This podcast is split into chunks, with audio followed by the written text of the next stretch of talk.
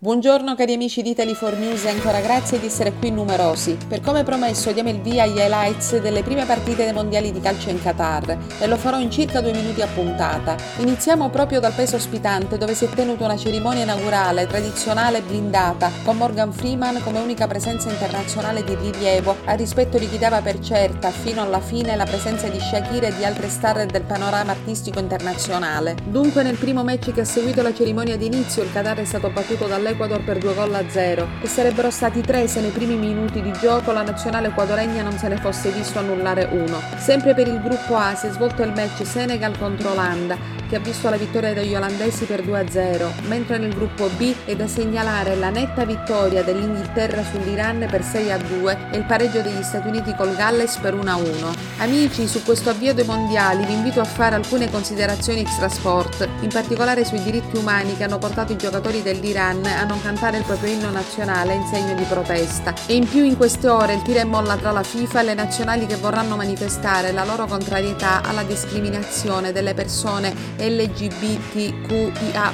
è una sigla con cui si identificano lesbiche, gay, bisessuali, transessuali, queer, intersessuali, asessuali e chi comunque non si identifica con l'eterosessualità. Bye bye a domani, ma prima restate in ascolto.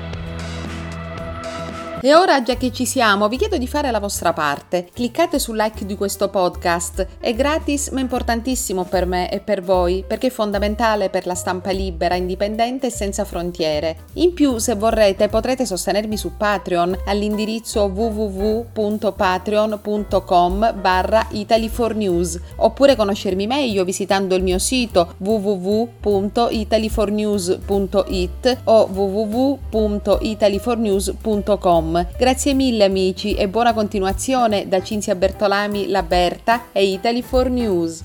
And now I ask you to do your part and click on the like of this podcast. It's free, but it's very important for me and for you because it's important for the free, independent, and borderless press. And also, if you want, you can also support me on Patreon at website www full stop patreon full stop com slash Italy for News or get to know me better by visiting the website www full stop hit or www full stop Italy for News full stop com. Thank you very much my friends and good time by Cinzia Bertolami Laberta e Italy for News.